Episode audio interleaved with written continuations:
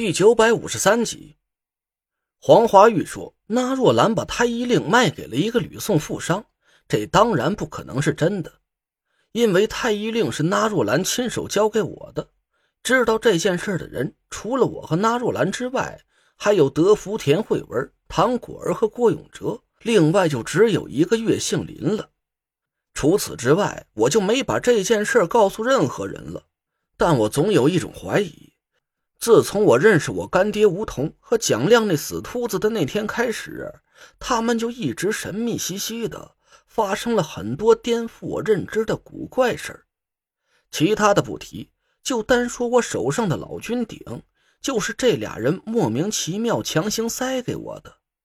要是说他俩可以未卜先知，得知太医令就在我手上，我绝对不会吃惊。从黄花玉的话里，我还确定了一个让我感到欣慰的信息：直到现在为止，张俊轩还不知道太医令在我手上。那也就是说，岳杏林不是内鬼。虽然我还想不通岳杏林为什么冒着被我误会的危险对萧玄通下手，解开了他的假死状态，但至少他和张俊轩不是一路的。我曾经猜测，在这个混乱的迷局里，出现了一股第三方的势力。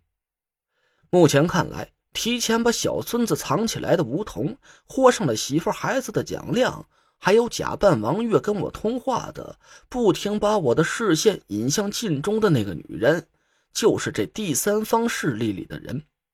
难道岳杏林也是和吴桐、蒋亮他们一伙的？我现在没有心思去验证这个猜想的真假，因为当黄华玉提到了吕宋富商的时候，我的脑子里猛然划过了一个名字。我认识的外国人就只有一个，还恰巧就是个吕宋人，降头师老丈，闽南。自从九兄之弟一别之后，我回到了中州，他应该也回到了吕宋。想要用一种我闻所未闻的神奇法术救活他的家人。要是黄华玉所说的那个买走太医令的人真的就是他，那毫无疑问，闽南一定就是纳若兰请来的演员了。从这一点上，我还能推断出另一个结论：黄华玉埋在纳若兰家里的那条内线，不会是个什么重要的人物，至少不可能是德福和花姐。因为那若兰不会对他俩有所隐瞒，估摸着那个内线顶多就是个厨子或者是花匠之类的小角色罢了。我故作沉吟，自言自语了一声：“那个吕宋富商到底是什么来头啊？”不知道，查不着。黄华玉重重的叹了口气，不停的摇头：“哎，那若兰没跟任何人透露过买家的信息。”连那个内线都不知道太医令到底卖给了谁了，而且那若兰已经很久没出门了，组织上也拿他没办法。前阵子袁春怡不知道用什么办法打听到了吴桐知道太医令的下落，虽然不知道是真是假，但居士他老人家也信了他的鬼话，所以就想方设法去筹集那十个亿的信息费。黄某猜想，就是从那以后。袁春怡在居士他老人家面前得了势，就开始不停的离间我和居士之间的关系了。嗯，有道理。现在要想重新取得居士的信任，我们就必须抢在袁春怡之前打探到太医令的下落，最好是能把太医令亲自送到居士他老人家的手上。哎，这样一来呀，你就可以向居士揭露袁春怡的嘴脸，把他彻底清除出组织了。谈何容易啊！黄华玉沮丧的摇头。组织大部分资金都在竹字号的掌控下，我去哪儿弄十个亿向梧桐买消息？再说了，我手上又没有袁春怡背叛居士的铁证，居士他老人家怎么可能信得过我呀？时机一到，我阴笑了一声，凑近黄华玉，压低了声音：“有很多事情你不知道。”甚至连居士都被蒙在了鼓里，太医令已经落在了袁春怡的手上，萧玄通也被他暗地里调了包，还有啊，他已经打探了老居士的确切下落。这三个消息，能算得上是袁春怡背叛组织的铁证吗？黄华玉的眼珠子差点没砸到脚面上，他目瞪口呆的看着我，脑袋都快点断了。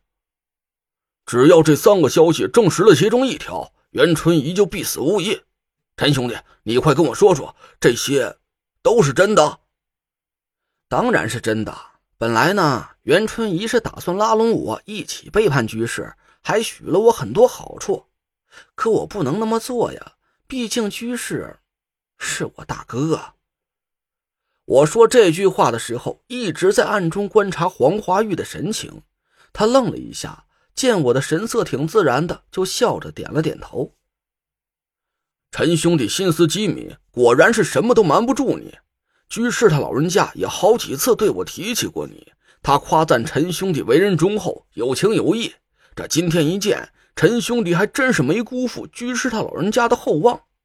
要是陈兄弟能打探到太医令的下落，帮助居士他老人家顺利完成祭祀大典，那以后陈兄弟……自然就是组织的二号人物，到时候还请多多关照黄毛。嗨，好说好说啊！我得意的拍了拍黄华玉的肩膀，心里暗自冷哼了一声：“哼，张俊轩，他的身份终于算是实锤了。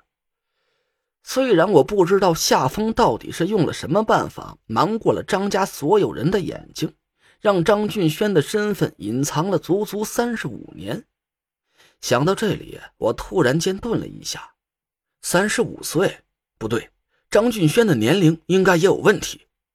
关于张俊轩的年龄，无论是他自报家门，还是我第一次见到他的时候起卦推算，也包括张俊轩的姑姑张子墨亲口确认，他今年都应该是三十五周岁。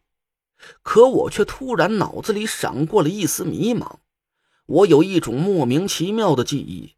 张俊轩的实际年龄应该是三十八岁才对。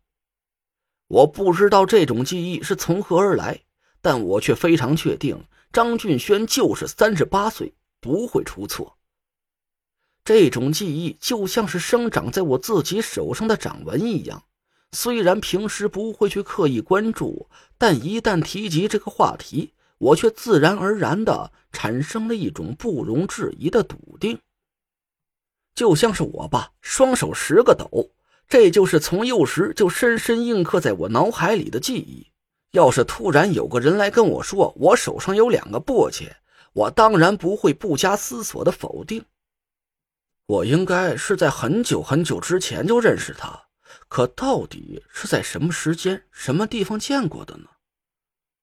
我紧皱着眉头，苦苦思索着。黄华玉见我半天没吭声，轻轻的喊了我几句。陈兄弟，陈兄弟，我猛然间回过了神，朝黄花玉笑了笑。啊，黄护法，我脑子笨，想不明白，你来帮我琢磨一下。